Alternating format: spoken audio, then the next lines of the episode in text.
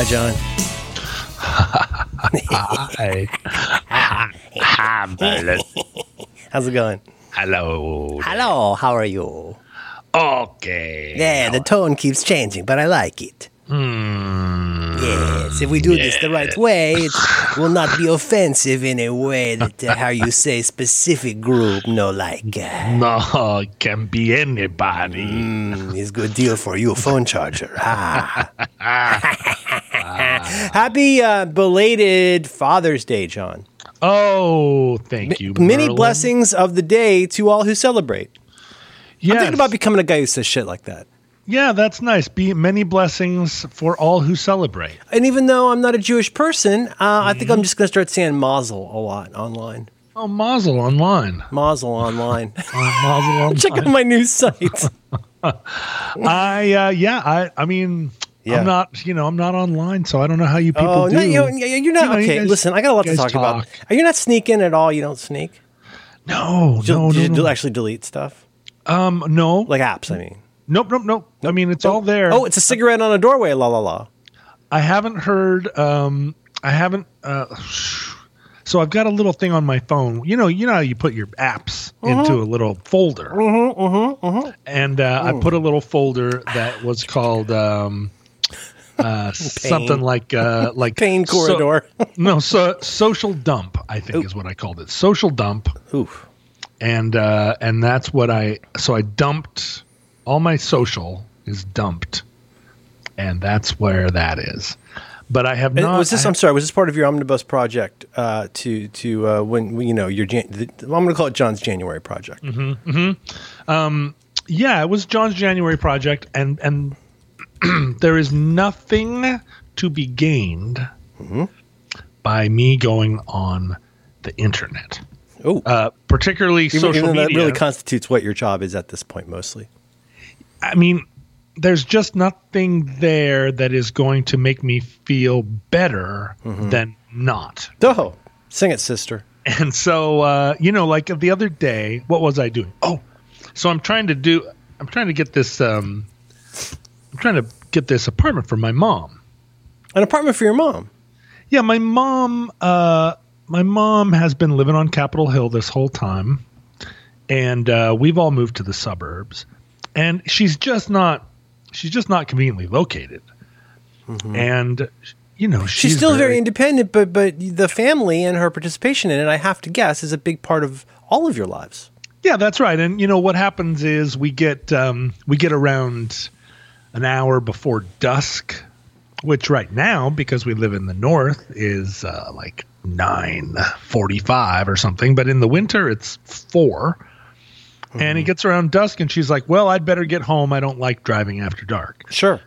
And so there's no chance of having dinner together. There's no chance of any kind of Yeah, it's just far enough. Isn't that a funny thing in life? It, Yeah. it- there's a weird, and you're probably not like this. You're wired so differently, but I do feel like I, I do have this uh, larger theory about how this the amount of resistance it takes to unconsciously stop doing something is really easy, and there are these weird lines you don't realize until you've crossed them, where it's like, oh, like for me, an obvious one, like, oh, want to come to a party in Oakland on Tuesday night, and it's like, no. No, no, no, no. So many no's. Where it's there, but like even during lockdown, I got some thoughts about this. There's Yeah. certain kinds of things that became so easy and so difficult. You have to really like pause and go like, is this just enough resistance to screw up our deal? And we're not going to realize it until it's already become fraught. It would be nice for her to have an apartment nearer to you. She could dine with the family, and then uh, and then in her mind, you say like, okay, I'm okay driving this amount.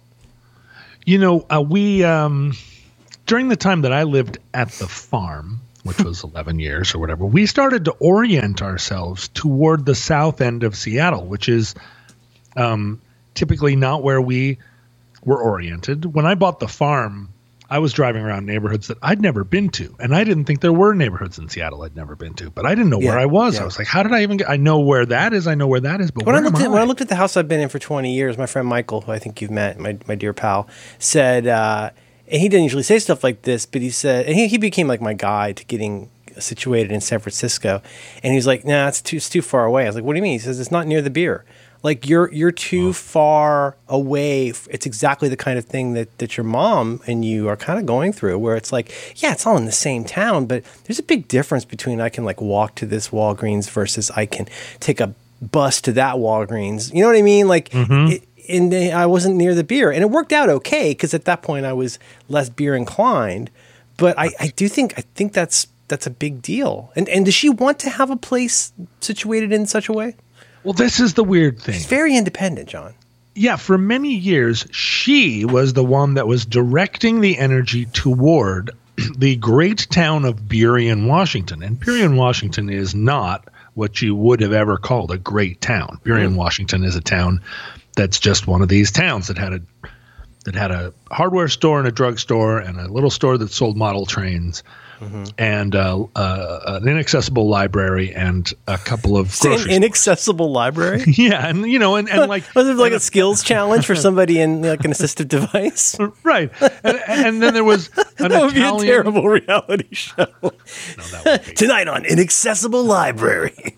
Oh, Well, you know, all the libraries have been torn down. I really don't know how to get it in the slot. The libraries out here have all been torn. The inaccessible ones have either all been torn down and replaced with very accessible libraries, almost Comically, too comically accessible. accessible. or the ones that are like Carnegie libraries, which we have several of, are now these like legacy libraries where where you kind of tiptoe around them, Hmm. Yeah.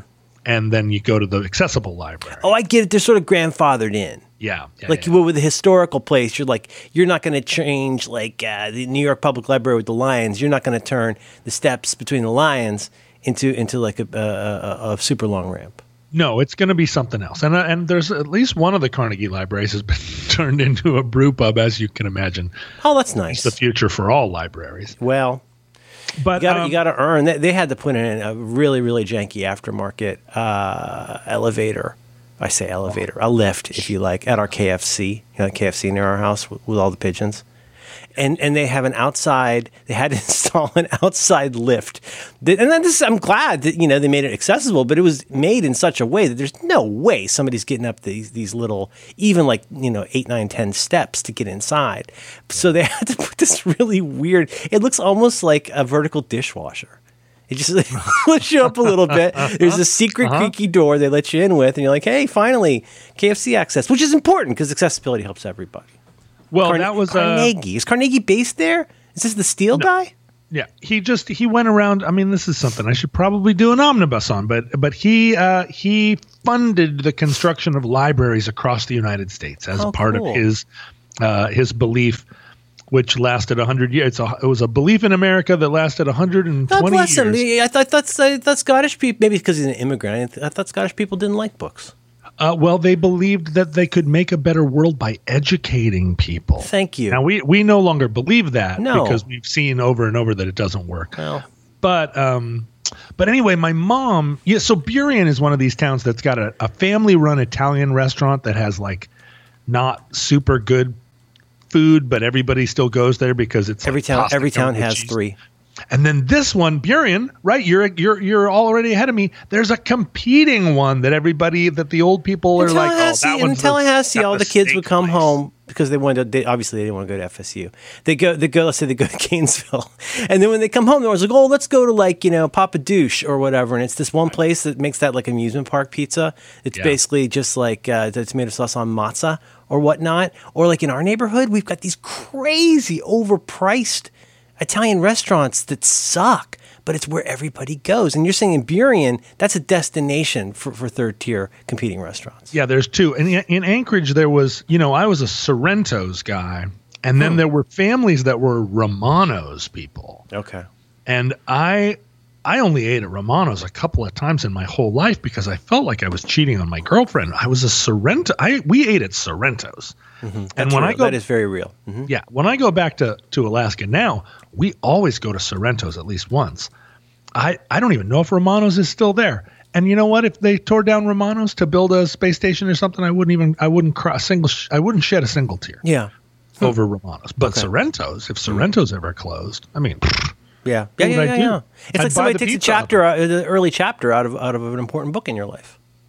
Yeah. You know what I mean? Well, like you feel I feel unmoored. When I go and I do Google Street View to go, I had to fact check a joke, and I was looking at uh, Google Street View of the place where my the department store that my dad worked for, the McDonald's that was my McDonald's, this this sort of like proto strip mall where my mom's real estate place was, all on this like quarter of a mile area on uh, North Bend Road, and like I look at it now and I'm like, oh shit.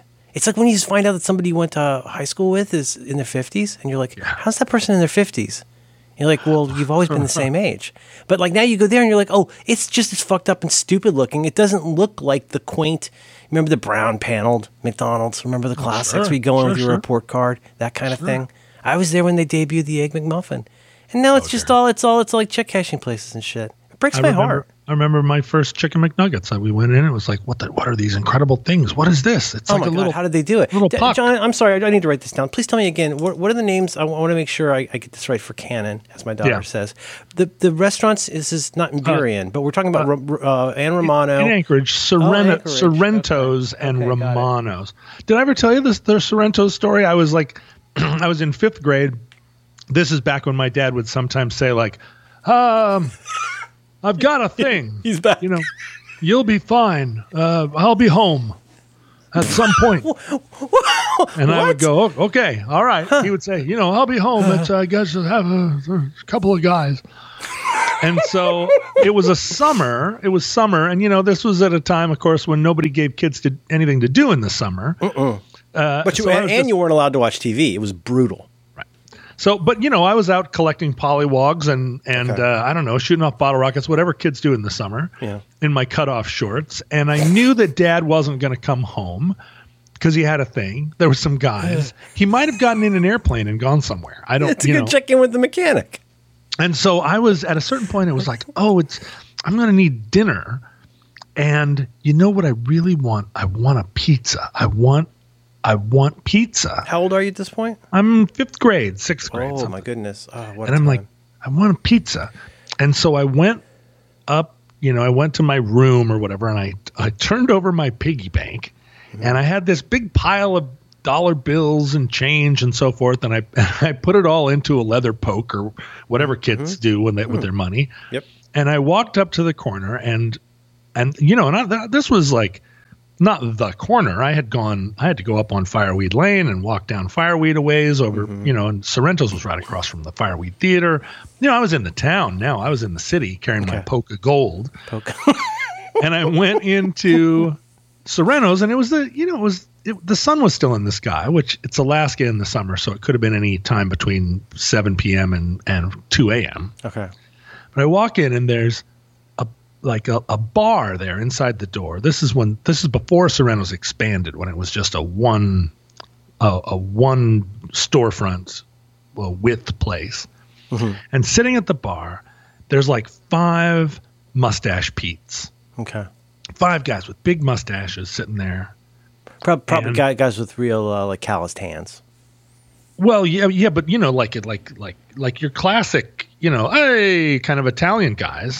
Oh, mustache Peter. I get it. Yeah, like uh, like Okay. you know, like real, real looking, Yep, yep, the kind of the kind of Italian guy that uh, if you if you put him on a poster, uh, the poster would be from the fifties. Oh, like I got kind of a Sacco and Vanzetti vibe. yeah, exactly. Okay. And so I walk in, and that and there's a there's a woman at the cash register, and I say, "How much is a small pepperoni pizza?"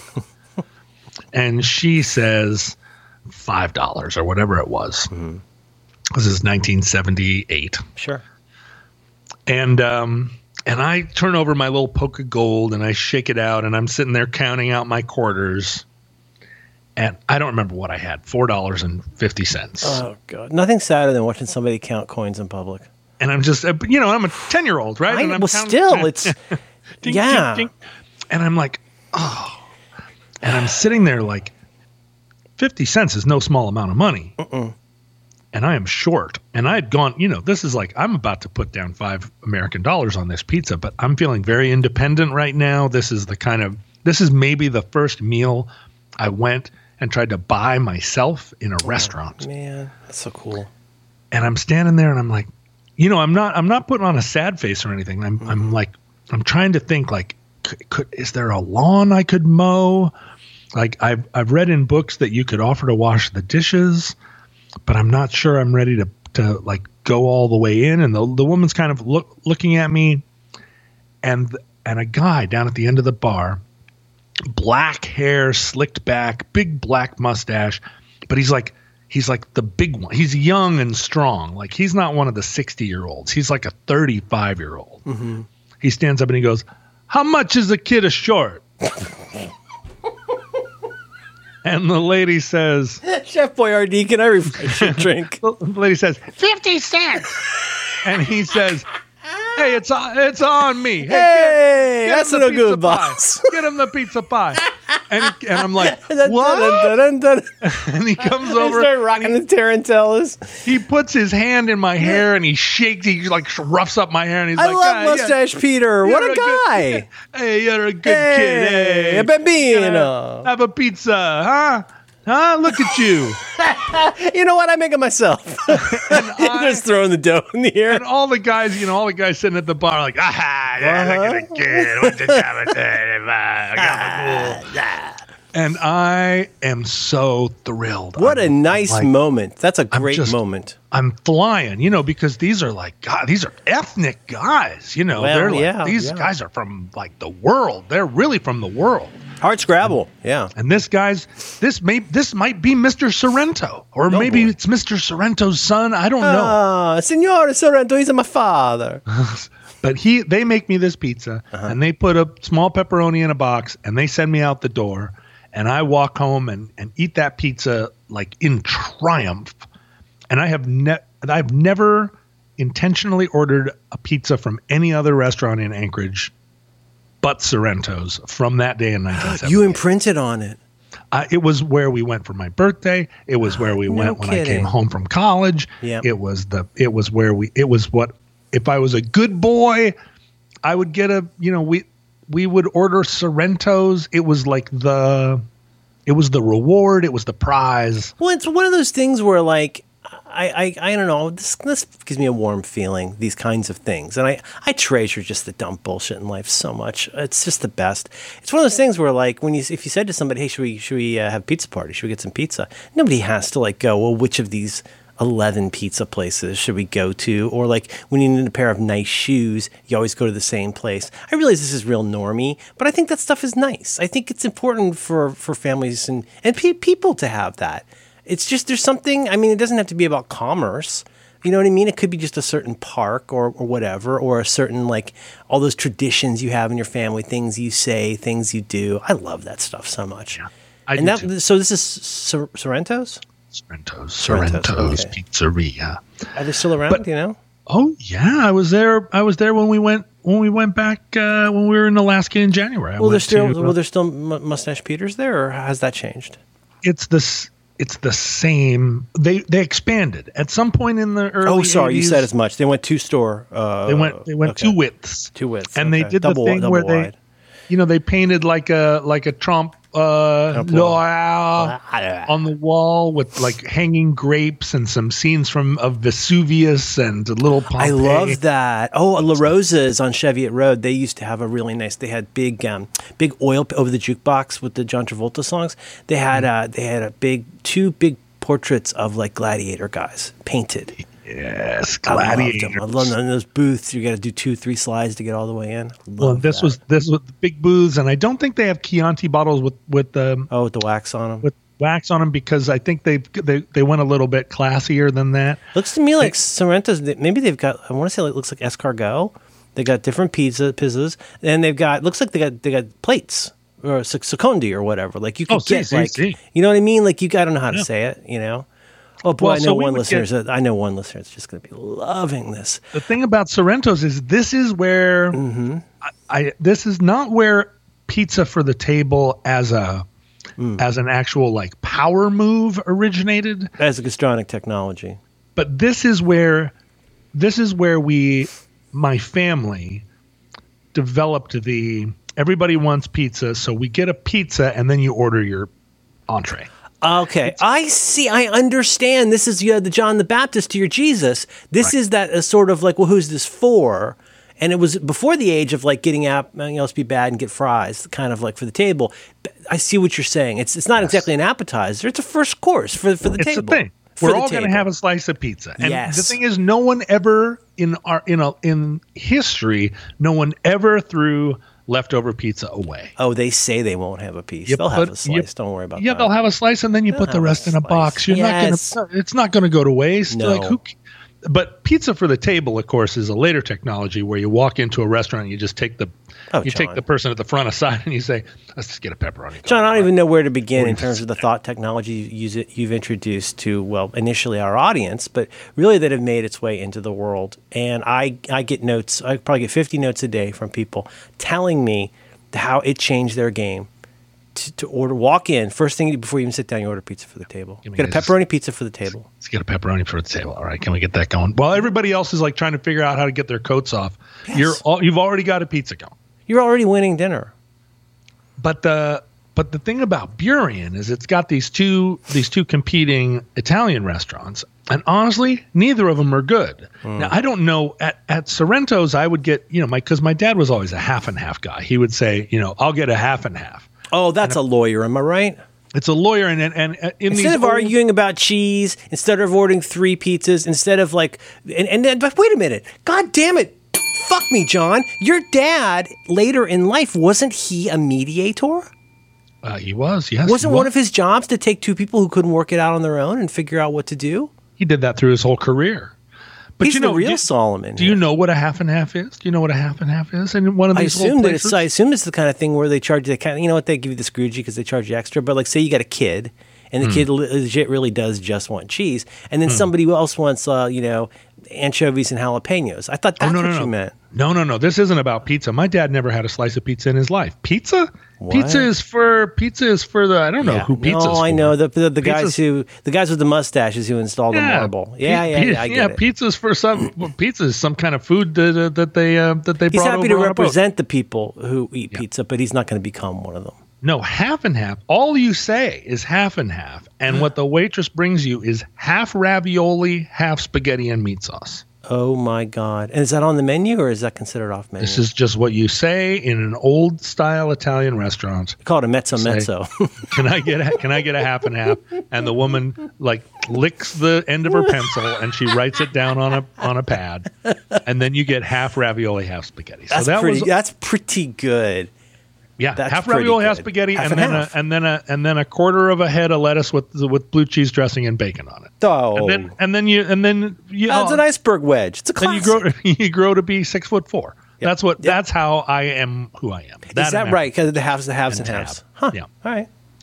But the the two places down here, one of them is like a steak place. that You can never get a. You, you walk in and it's like they say, "Oh, it's a forty-five minute wait." They always seat you within three minutes of saying Yeah. it's a forty-five minute wait. Yeah, I don't love that. But it's always a forty-five minute wait. It's just that you just stand there and then you're then they're like, "Here, I got a table for you over here."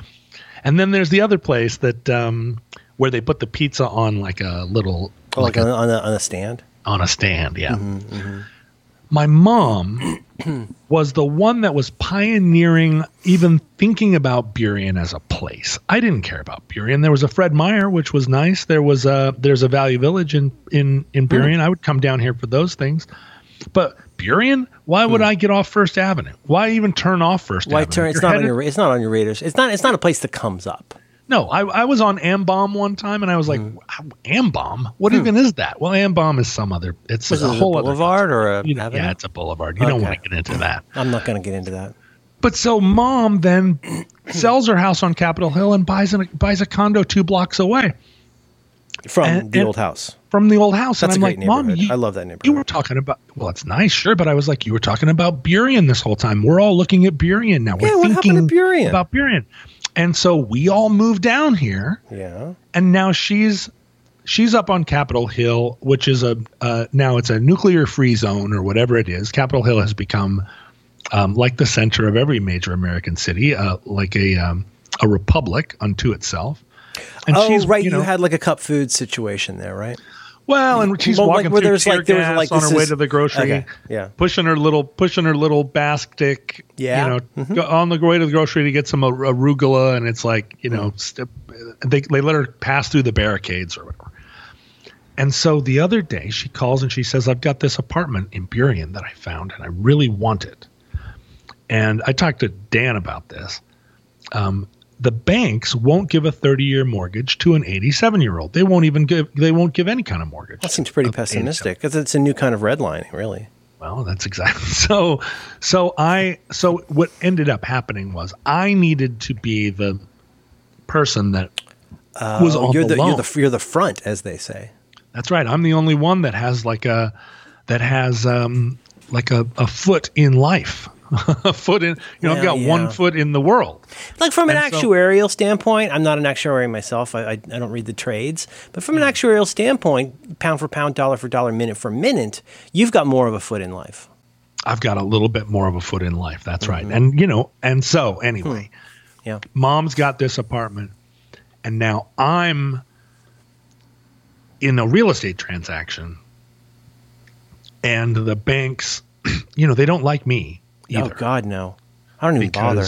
Why bother? they look they look at me and they go you what now i mean that's literally the that's the legal term you what now you what now? hmm you what now uh, because they're like demonstrate your income and i'm like well Like what, really you're gonna mo- you're gonna come into my bank and you're gonna expect me to participate in some kind of dignified pantomime about your credit? Do you understand? I work at a great. bank. my credit's great Good but for you, man. yeah thanks I wish. but it's Oof. not a um, but it's a thing where when when they say demonstrate your income and i say it's Oh. really more of a story it's like a story form how Mm-hmm. long do you have and they're like no that's not how it works it's, it has to be on paper You don't want you to do to the be able to blue book it. test. You want somebody to hand you a sketchbook. yeah i mean i want to just be able to like you know like, like sing a little bit dance a little bit Mm-hmm. like hey what first of all let me explain what let me uh, there needs to be a glossary because i'm going to use some terms that you probably haven't heard. be, at some point, you will be using the phrase "it's like radio, but on the internet." I It's like radio, but it's on the internet. Well, yeah, it's on the internet, and it's kind of like radio. Is- but it's not really on the internet if you understand. You can It's download it. on the, it's via the internet. It would be easier if I just played this song for you on the ukulele. I could Oh. I could download it to your phone right Do now. you remember the guy Oh. from Jeopardy? Oh, but no, not the other guy from Jeopardy. That phone doesn't have this capability. But listen, Okay, if yeah. if we got you a phone, I I want to put you at ease, Ms. Banker. I want to put you at ease. This is going to be good for everybody. I have a foot in life, a foot in life. and I do uh, uh, via internet radio. But I think in the next day or two, she's going to have this real estate. Uh, uh, this real estate transaction is going to come to a conclusion, and I don't know. I wish that I could be more of a like. Uh, I wish that I could say, "Hang on, mom," you know, like hold my beer while I solve this real estate problem. But of course, without my mom, I wouldn't know what a what a 1099 was. Yeah, yeah. So, and I'm producing all this stuff. And uh, frankly, Ken Jennings has been great because he knows where the he actually has file folders where he puts papers.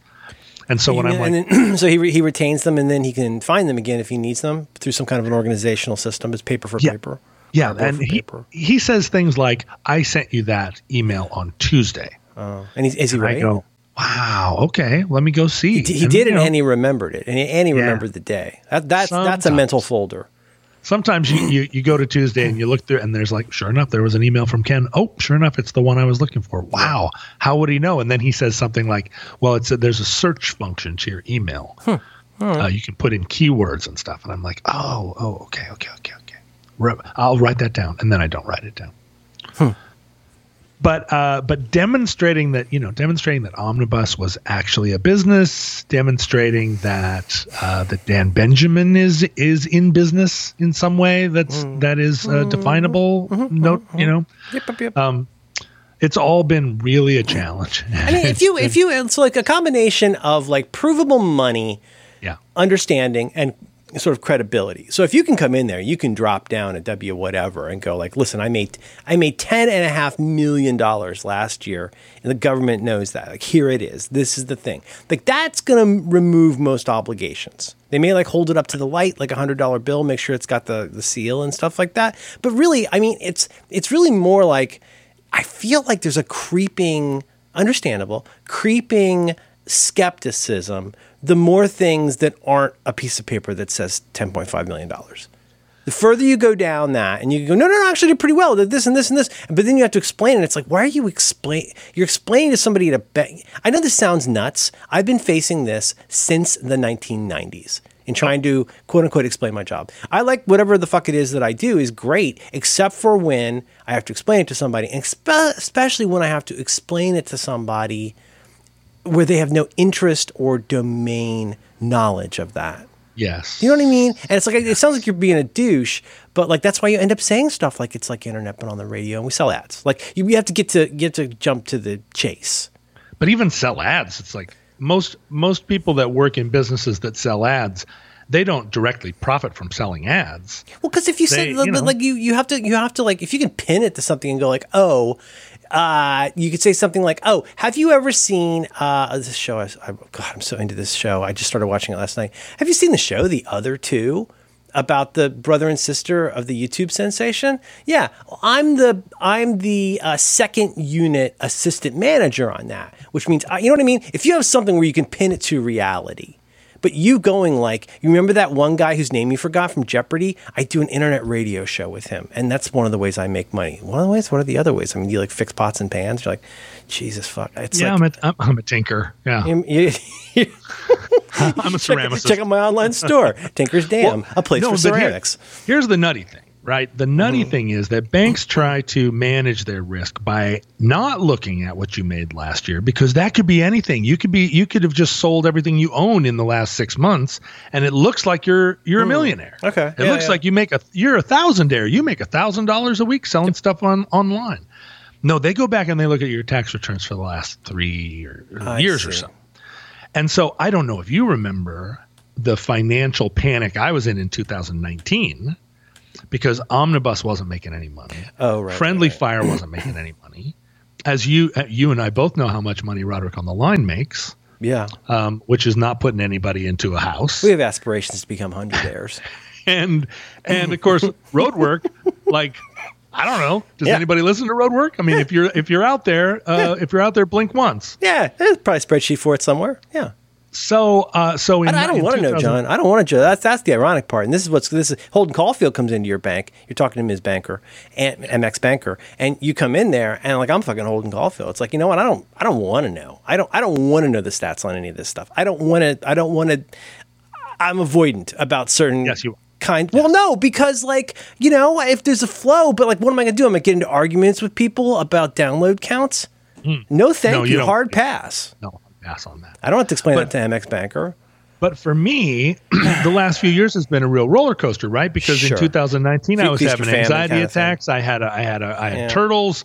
I was walking around. You, I you was were, you were yelling. seeking aloha. I feel like I was seeking aloha. I was yelling at Jesse Thorn on the phone all the time. I remember that. And then in the then in 2020, no, I'm, this is 2018 that was happening, right? And then in 2019, all of a sudden, Friendly Fire was making money, and Omnibus was making money a little bit, you know. And I was like, and, and uh, the the turtles had had had had uh, had brought promise. now the you know. turtles are swimming with you. Am I right? the turtles were swimming with me, and I was like, wow! All I had to do was just yell at people on the phone for an, for a solid year, Yeah. and like and breathe into a paper bag every evening. You're Robert De Niro. You got to go talk to out. Morrie. Morrie's Morrie's getting a little bit cute about it. Morrie's gonna you know, say "fuck you, pay me." Fuck you, pay me. You go in there and you say to Morrie, you know, hard or easy, buddy. You got money for these goddamn commercials. But then since Yeah. January, uh, whatever the, the whatever friendly fire I had gotten up to, so it was a job, Oh, Jesus, and then Don. it's fucking gone. And Yep, then yep, the Patreon shows up over here, and then Yeah. there's this guy over here. We got no soup. we got no soup. Mm-hmm. And so, and I'm sitting in this banker's office, and he's like, "Show me your, show me your tax returns from 2019." And I'm like, "Do you? These are not representative of what has happened from 2018 to the present." Like, and he's like, "I don't care." because he's used to dealing with somebody that made some money in 2018, 19, 20, 21. And I'm like, between 2018, where these tax returns, what uh, the story these tax returns are telling about 2018 and Yeah. the present, I have been through seven financial realities. And, but I'm also here to tell you that I am a stable individual who is making a, a reliable and stable income so that I can sign on this loan for my 87 year old mother to live in Burien, literally across the street from the lesser of the two Italian restaurants. Hmm. Could she see it? Could she see it from her notional front See, window? She can sit in on her balcony and watch the Fourth of July parade, Merlin. she can sit there. She can see the accessible library to the left, the newly That's going to be like having an apartment during the Macy's parade. yeah. You're going to have a place to go, and I mean, maybe I don't know if you want to get on the roof. She's probably not going to get on the roof, but you would you would be able to see. You would be able to see the the rocket's red glare, the the freedom walking by. This is just it's a one bedroom apartment, but it's on the top floor. So Mm-hmm. Oh, is there an elevator? there's an elevator. You can see. Oh, that sounds nice, airport. John. How- It's nice. You can watch the airplanes land. and I don't want you to upset, but we're already okay. Um, but okay, so but it's it's high enough up that she's got a little bit of a view, maybe. Oh, she's got a view. She can see the mid-century modern furniture store. Oh, like it, that place is great. yeah, it's nice. Yeah, you look okay. over there, you see it.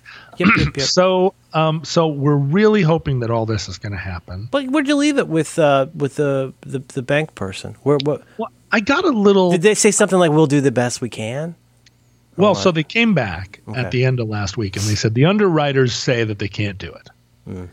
And I said, well, here's what I said. Okay. I said, I said, you're a mortgage broker, and the implication is that you broker the I More. see. It's right there on the tin. Do your job, sir. Broke this. yeah. And he's like, well, ever since the financial crisis of 2008, Mm-hmm. um, uh, we we're not allowed to do anything fun anymore. And I hearken back to the mortgage that I got Hmm. in 2007, where I walked into the guy's office with a sheaf full of papers, and he said, "I don't need to see those pa- papers." It's on podcasts that I've heard. Sorry, internet radio shows that I've heard. It got real. It got to where they say it is said that you could go in there and you could do basically no credit check, but also no income check. That's according to internet radio shows I've heard. That's part of the problem. Of course, you get into bundling and all that stuff. Go see the Big Short. It's really good. But like the the whole thing was that they were just giving out like six six digit loans to people who not only couldn't show that they could pay it back, but literally could not pay it back. Well, it wasn't just that. I I mean, I got this loan in 2007. I had because because I had had a song on the OC and I had another song in a Cooper Fiat Mini, ad Mini, or we had. Mini Cooper. Was that? yeah, was so, it? so, there were a couple of things. There was that one for Miller Beer where they gave me the money. They they went all the way through the production and then they were like, actually, we're going in a different direction. We're going to be more emo or whatever. But they had to pay me because they'd Oh, they the did. Uh, but we, in my business, we used to call that uh, either buyout. We called it a kill fee. Kill like fee. there's a certain amount of money. Did they have to pay the full amount? The full amount. Fucking A, yes. The full amount. So I could make a twenty percent down uh, down payment on a on a four hundred thousand dollar house in They should, they should show your credit as a moving average. As a moving average over 30 years. They love their 30 year mortgages. How about a 30 year moving average where every quarter it updates, but like you Hmm. get a sense of this is the velocity of, of my, not just my finance, but my existence, I think they do do that. I guess. My bank sent me a thing, and they were like, "Want to know your credit score?" That just seems like a "Uh, bunch of not- bullshit." Not really, but uh, but at the time, I, before, before the big short. Okay. I sat in that guy's office, and he had like a guitar on a stand in the corner Oh, wow. of his giant corner office, and he was like, "Listen, you're putting twenty percent down on this house." I'm going to recommend against that. I think you should be buying a house that's twice this expensive. you can put 5% down, we'll get you a, a balloon mortgage that comes to, you know, and the interest rates are going to be know, well, you know, you're looking for the security of, uh, of a house and like investment in your life. We found all kinds of ways we can fuck that way up. and Oh, he was so create excited for an uncertain, a really uncertain house poor future for you. What do He I need to do to put you into this ill-advised mortgage? He believed that if I bought an eight hundred thousand dollar house oh, at that point in Oh, time, me. Oh my god. that that oh, I, I would that just in appreciation alone, two years later I would be a millionaire. Nobody and loses what- money on real estate. You know. Why did I hate money? Is his question, and I was like, look, I have twenty percent down for a thirty year mortgage, and that's what I want. I just want to put twenty percent down on Yeah. a thirty-year mortgage. And Isn't he was that like, fairly well, standard, John? Isn't that standard. there was a time in San Francisco during? Well, I don't even I don't follow this shit anymore because it's it's all horseshit. But during the boom, the first boom, the bubble, bubble boom, Yeah. uh, Yeah, bubble. you know, you tried to buy a place like near the Panhandle or like someplace like in a central neighborhood that's that's kind of cool, and you know. Um, I think twenty percent was kind of table stakes. I feel like it, the barrier to entry got higher financially. Twenty percent seems like a good amount, and I think it, that one of the revolutions over the past hundred years is the change after after Roosevelt. Say what you will, but after those hundred days, well, there's a lot of stuff to change. Not all of it advantaged the the black people, but one thing was that you could get more stuff with with a down payment rather than needing to go buy a house outright that there was ways that they were improving lending and stuff like that, and that was Lending. a democratizing uh, thing, right? You're a veteran, you get a VA loan, you get a FHA loan, you can get all the letter loans. Is that still is it still like that today? Is twenty percent table stakes for that time? what what they what they did there was a within a year of when I bought my house before where where where I'd been encouraged to buy a house that was twice as large You you bought um, half that, but it's a, we're talking about the farm here. The farm. Okay. a, a, a year later I would not have been able to buy the farm or any house for any amount of money. If I had been, if I'd had cash they would have turned it down. Um it was it got so tight and people like me and you that have uh, an income that is from internet radio uh, banks were just like no no thanks. Nope. Nope. If I don't understand it, it necessarily makes this more risky. Yeah right and you can just rent or you can go fuck yourself as far as we're concerned because just we're a bank yourself. That's and- free. Yeah. yeah and you know washington mutual dried up and blew away so uh, among others uh, but that Were they, were they acquired? Was that Wachovia? Maybe who bought no them? they fell they they all fell apart they you know Wait, they- WAMU's gone. gone completely gone That's why everything's Chase now, huh? Yeah, well, and, and Chase bought the remaining asset assets of WAMU, including they bought my old uh, Seattle uh, First National Bank. Um, you know my my account number. Oh boy, I just Uh, went pre- through that. I just went through that with my internet bank, and it, it was not very smooth. No, it's Ah, God. so it's going to be Okay. very exciting. Okay, so mom, so you're going to find out. We don't want to get, as you say, or Susan says, over our skis on this, but it is hoped that if everything works out, this will be something where your mom will get to live in Burien, but and that's close enough to where you are that it will afford the sort of close relationship that you would you would love to maintain with her. It would, that right? It would be it would be wonderful. Like for instance, this morning, last night, Mm-hmm. uh, we were down in Oregon over the weekend. Uh, last night we came home, and uh, there was this guy that came around my daughter's mother's house, like you know, kind of like showed up during COVID, knocked on the door, like, "Hey, do you need your windows washed?" And he was definitely like, uh, he was pretty cracky. Okay, But uh, my daughter's mother is a soft touch, and she was like, "I do need my windows washed." And so all of a sudden, pretty soon you're gonna have a Gary type situation. yeah, we got a junkie washing the windows, and I'm like, ah. But you know, you're the homeowner, and I'm just kind of, I'm I don't really here- want him looking in here for 45 minutes. I'm I'm sitting on the on the on the couch doing a crossword puzzle, Yeah. and uh, you know, so he he would come around every once in a while. He's he's uh, you know he's one of these industrious crackies who You love um, to see that, yeah. yeah he's making you know he's he's got a habit but he's making money he's trying to he's not burglaring you know he's going to the pawn shop he's getting his uh, $80 prosumer pressure washer out of hawk he goes around he pressure washes everybody's he half-ass It's pressure so washes funny. The word pressure thing. washer is in my notes from today. I wanted to talk about leaf blowers and pressure washers because I Oh, just discovered YouTube pressure washer videos. It, Oh, it they're- started. It like started out with a, a, a Polish man who cleans rugs slowly. And what- watch people. You ever get that internet? You ever? I know you're not online anymore. not you, ever, you ever online. go YouTube and see stuff where people clean stuff? I, uh, there was a while there where some women that I knew were like, "Oh yeah, I watch those pimple popping videos," and I Oh, like, absolutely. do not. And so I went and looked, and I was like, "Oh No, this- no, no, no, no. But the po- the Polish man me. cleaning rugs is. Uh, I think they're a little long. I think he could tighten it up. But Yeah. I was I was feeling proud of myself because in the last three the last few days, there's three different things I realized I don't need, and that made me feel good about myself. I thought to myself, huh, I should get a leaf blower. And I'm like, what are you talking about? You don't need a leaf blower. That's No, you horrible. You, hate leaf blowers. And I said, you're You right. I hate leaf. The other one was I should get a pressure cleaner. My lady says, you know, we can just rent one of those. And I said, well, let's rent one of those. I want to do that. I want. I don't want to make a video of it. I'm not a monster. But No. like that made me feel good about myself.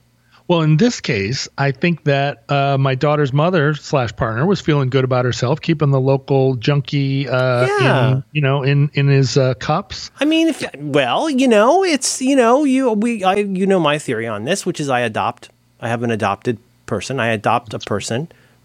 Yes, Larry, but La- in- Larry is my adoptee and has been for years, and I give him a certain denomination of bill every time I see him.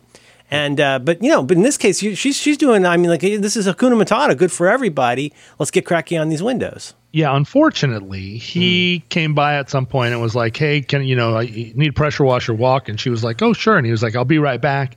And then he disappeared for six days. Never heard from him. And then when we were in Oregon, he just showed up unannounced at her house. We were in the country and not available Oh, did you, did you use an inter- internet doorbell to see it or something? Well, no, he my my sister was staying at the house. He shows up and he's like, "Oh yeah, I'm here to pressure wash the thing." And my sister's like, "I guess, okay, whatever." So he does this cracked out pressure wash, and then we get down. We get back. Does that from affect his performance, John? In this case, yes. Okay. Uh, you're, get- you're getting a, uh, remote reports from Susan about. Well, no, the- we hadn't heard about out. it at all until we got home, and there was a um, there was a there was a uh, an invoice on the table that was all in this uh, cracky scribble. That was like, I pressure washed your your thing, and Sounds it like was a four. Dickens character. Yeah, Cracky cracky scribble. scribble.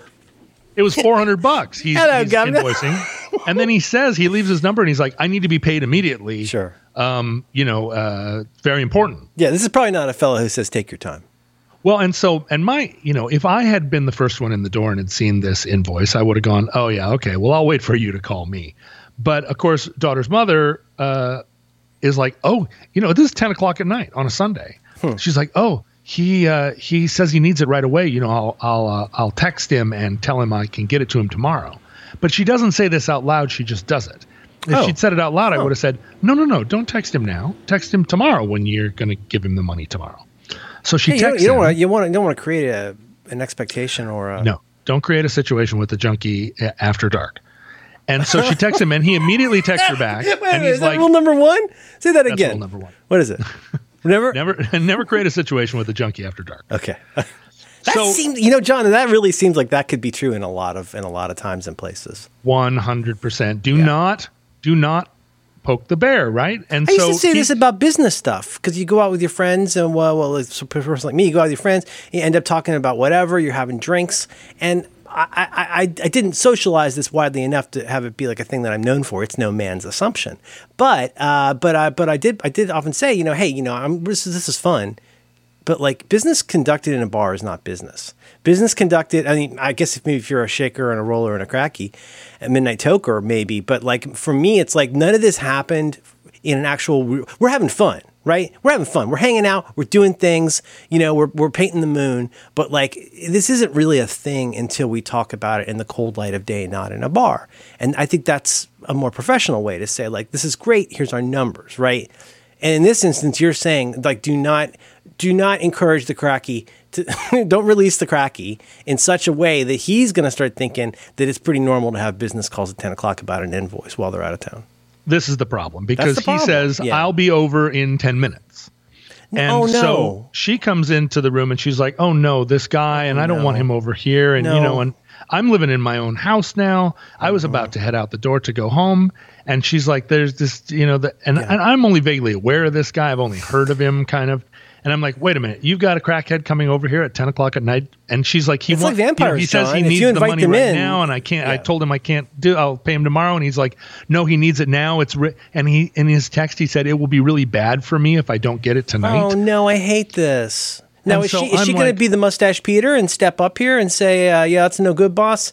Here, here it is in uh, in fives. The problem is that she is not she does not want to get on the bad side of a of a crackhead at 10 o'clock at night and so i go out and i, I look see. at that's the, corollary. Yeah. I, I look at the patio and i see that it has that that it is what we call a junkie job where he did he did he did buy a pressure washer He at a did a store. junkie job. That's your grade. If, there's no there's no box on, on Yelp for that to tick off. No, it's right? just like no, no, no, no. Uh-huh. did And great he- replacements. Found the right items. this is not a four hundred dollar job. This is not a two hundred dollar job. You know, Oh, like boy. you you came you came when we weren't home and you worked for a couple of hours on this, and now you're invoicing her for four hundred dollars because you because he feels like he's got a live one.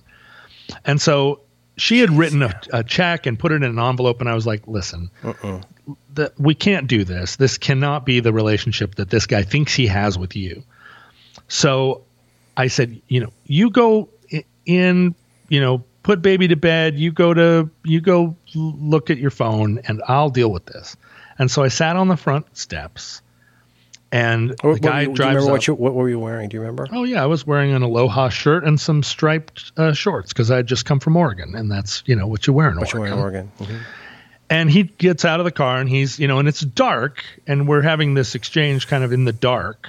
He comes up the steps and he's like, uh, hey. And I'm like, hey.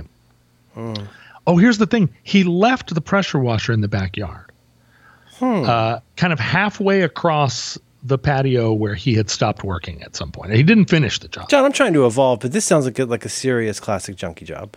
It's a bad situation. Yeah. and he said, um, "Hey," and, and I said, uh, "Let's go down and get your stuff and get your pressure washer and stuff and and and uh, and have it have you pack it up." And he said, "Have you got the envelope with the check?" Oh, and I said, God. "I've got your money, but we need to get your stuff and get you out of here." Yeah, there's an order of operations for business. I'm starting with the, I mean, what are you going to say to this guy? And I've been that guy. I've been the like, no, seriously, I cannot wait 90 days for this payment. Like, it's extremely important. The next time the phone rings, it could be really bad. Like, I, I, I know I've dunned people. Like, I'm a dunner. I done. But like, Yeah. but like the order of operations is not like you dive into this like, I don't know. It's just, and but you're. Why am I saying this? I'm saying this, John, because you're expected to participate in this fella's personal pantomime, where you're supposed to go, yeah, you're you're a, you're a good pressure cleaner and stuff, and like we cannot wait to give you envelopes full of cash, and we should probably start doing this weekly.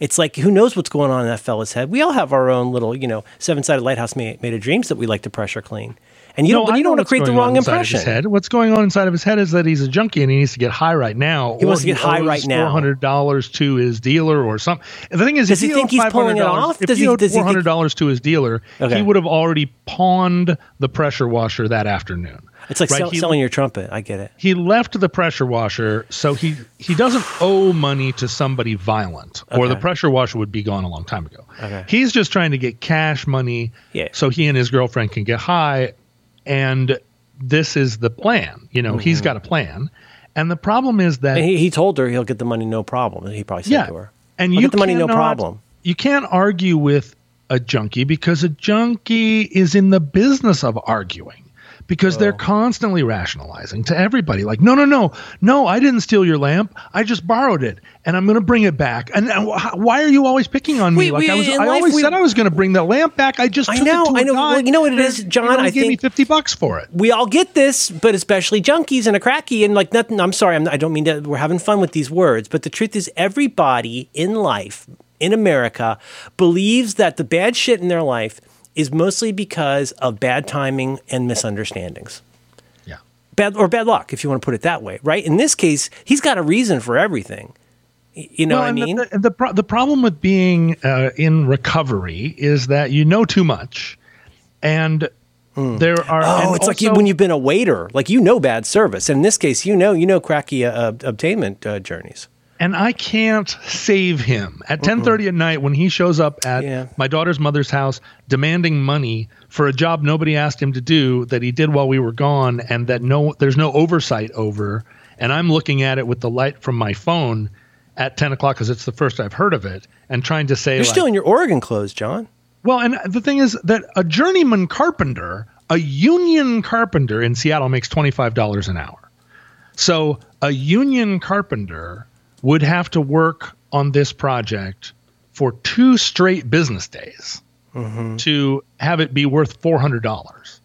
This guy with his with his you know 1 horsepower pressure washer is not going to get 80 bucks an hour or whatever he thinks he's going to get for Yeah, yeah, yeah, this for the 3 hours he spent on this.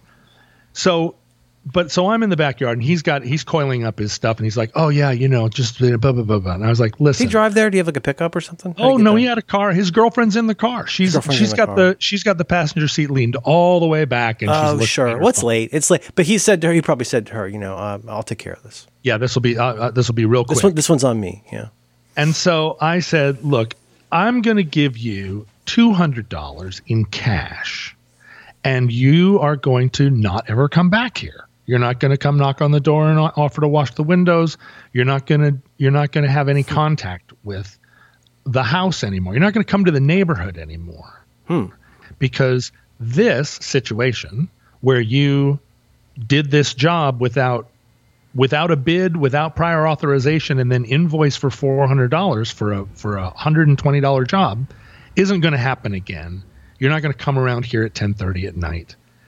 And he starts going, "Oh well, all it all it needs to do, I just need to broom it off. Like uh, it's all clean. I just need to broom it." He needs and to broom like it off. Trying to Okay. He's trying to grab for a broom, and I'm like, no, no, no. It's 10:30 on a Sunday. You're not going to broom it off. Like we're you're moving on. Here's two hundred dollars, and he's arguing, and he's he's he's going Dude, this take way, the he's money going that way. go. Take the money. and you even gave him the you gave him the Susan Roderick dignity option. But he's invested. Do you know what I mean? Though, like you're giving him the opportunity to be dignified about this and say, "Oh, he could even say, oh, I'm sorry it didn't work out, but uh, I appreciate the work," and he could he could go. Uh, This is the thing. The lady behind me here is going to argue that she's never thrown a single thing over the fence into my yard. She's going to Oh, argue boy. it until she dies of choking on the garbage. She's gonna say shit like sometimes they party back there. Like that's anything but a non sequitur. people are crazy and the people on drugs are crazy. And so he's going back and forth with me and I'm just like I'm doing the thing where I'm just like guiding him up the stairs like nope, Yeah. you're not going to broom it off. You're not going to come back tomorrow. We're not going to talk about this. I'm not going to text you. You're not going to text me. I'm going to give you $200 in cash and I'm never going to see you again and you're never going to see me again.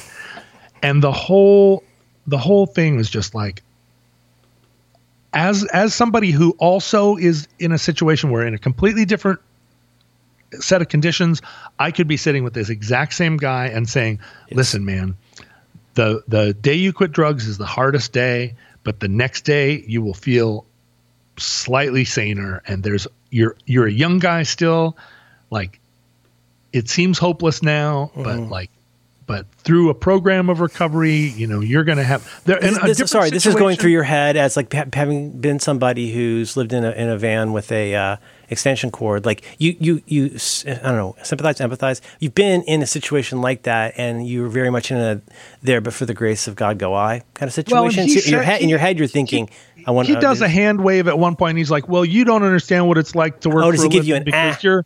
You're, you're Ah. no, he's like he's he's he's he's uh he's spinning right. He's like you're you're a guy that lives in this fancy neighborhood, and so you don't know what it's like to have to. Mm. And I was like, you know, Mm-hmm. you don't you don't know what I know, but also you know you don't know whether I know what it's like or not. But like He brought a knife the to a John conversation we're Roderick fight. He has no. We're not going to talk about that. We're not No, going to we're about done. any Go. the things you wanna talk $200. about because you this is not a it's not an argument. It's not a negotiation.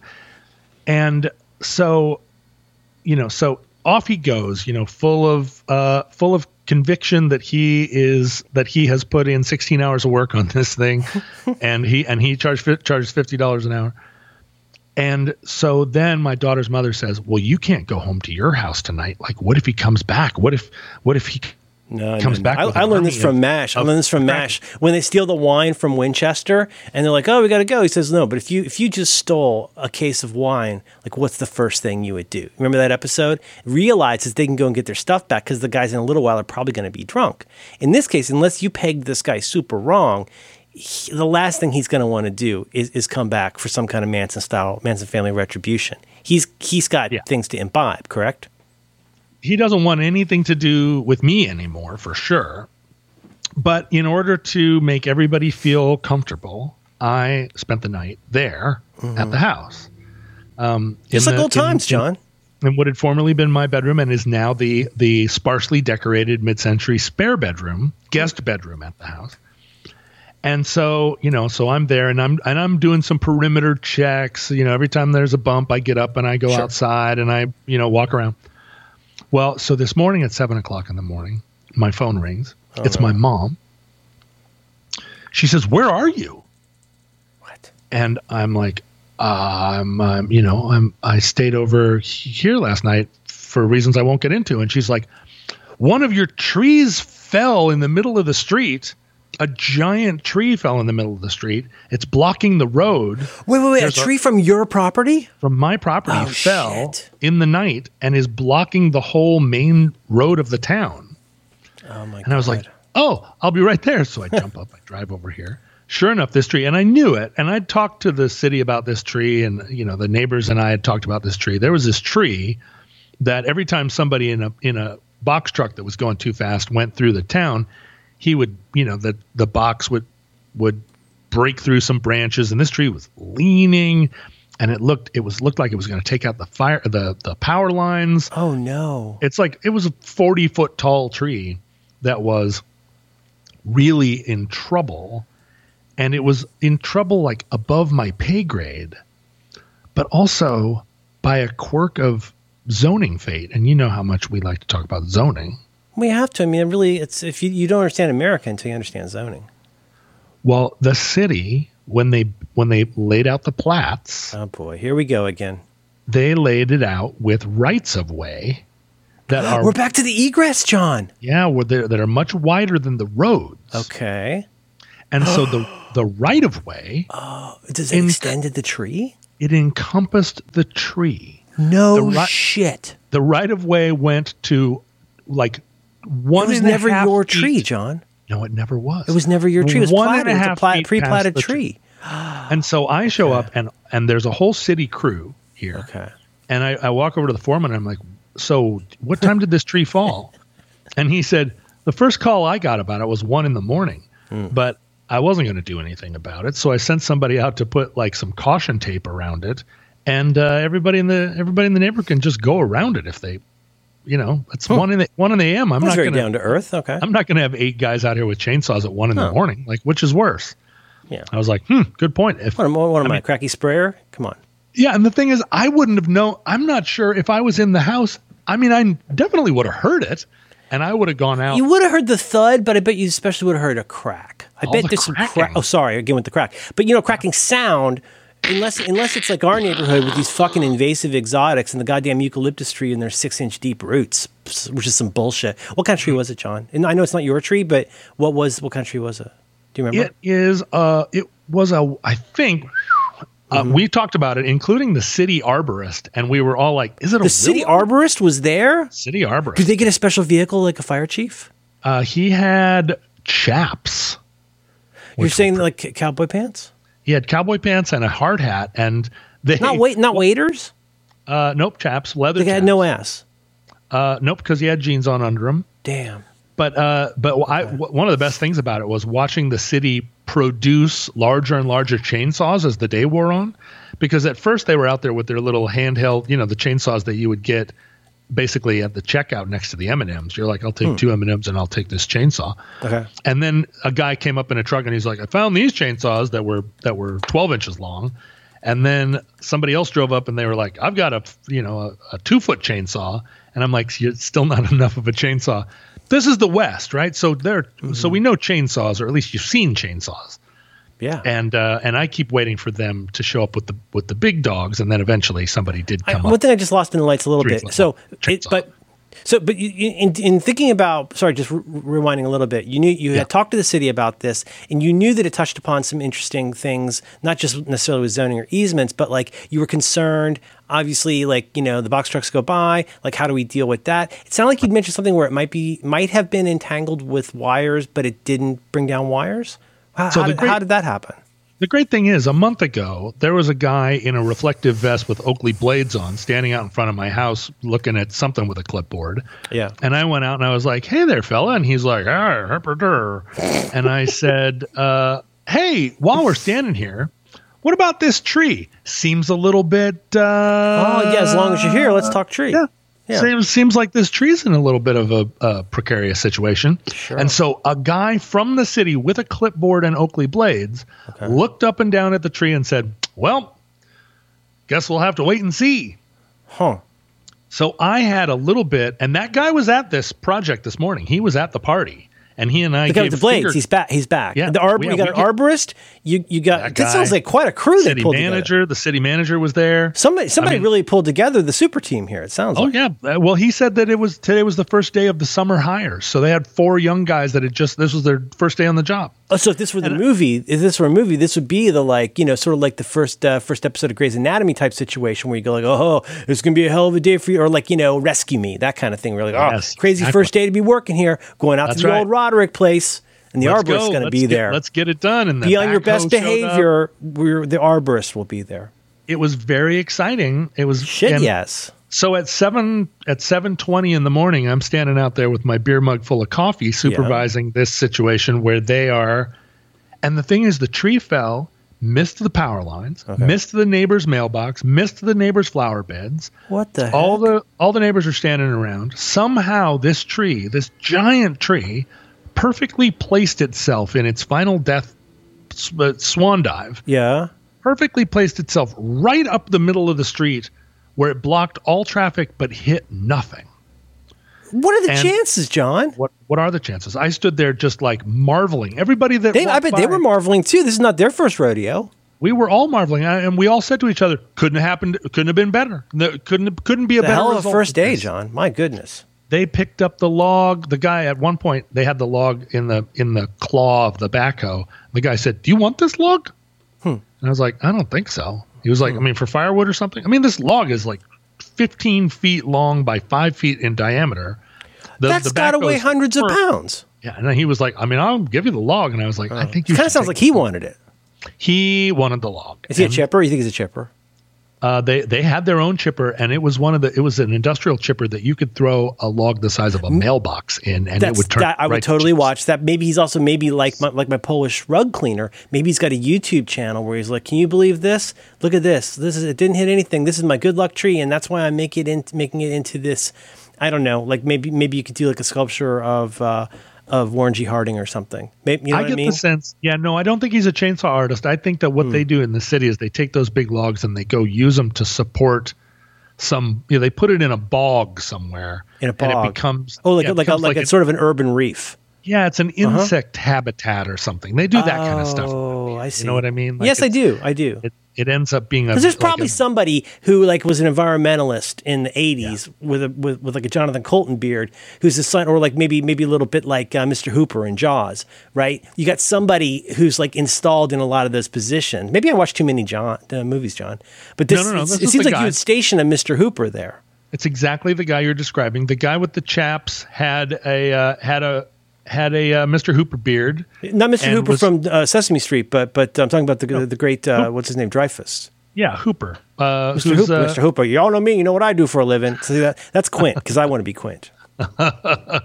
Listen, this was no boat accident. That's what oh, the guy oh. said. A what?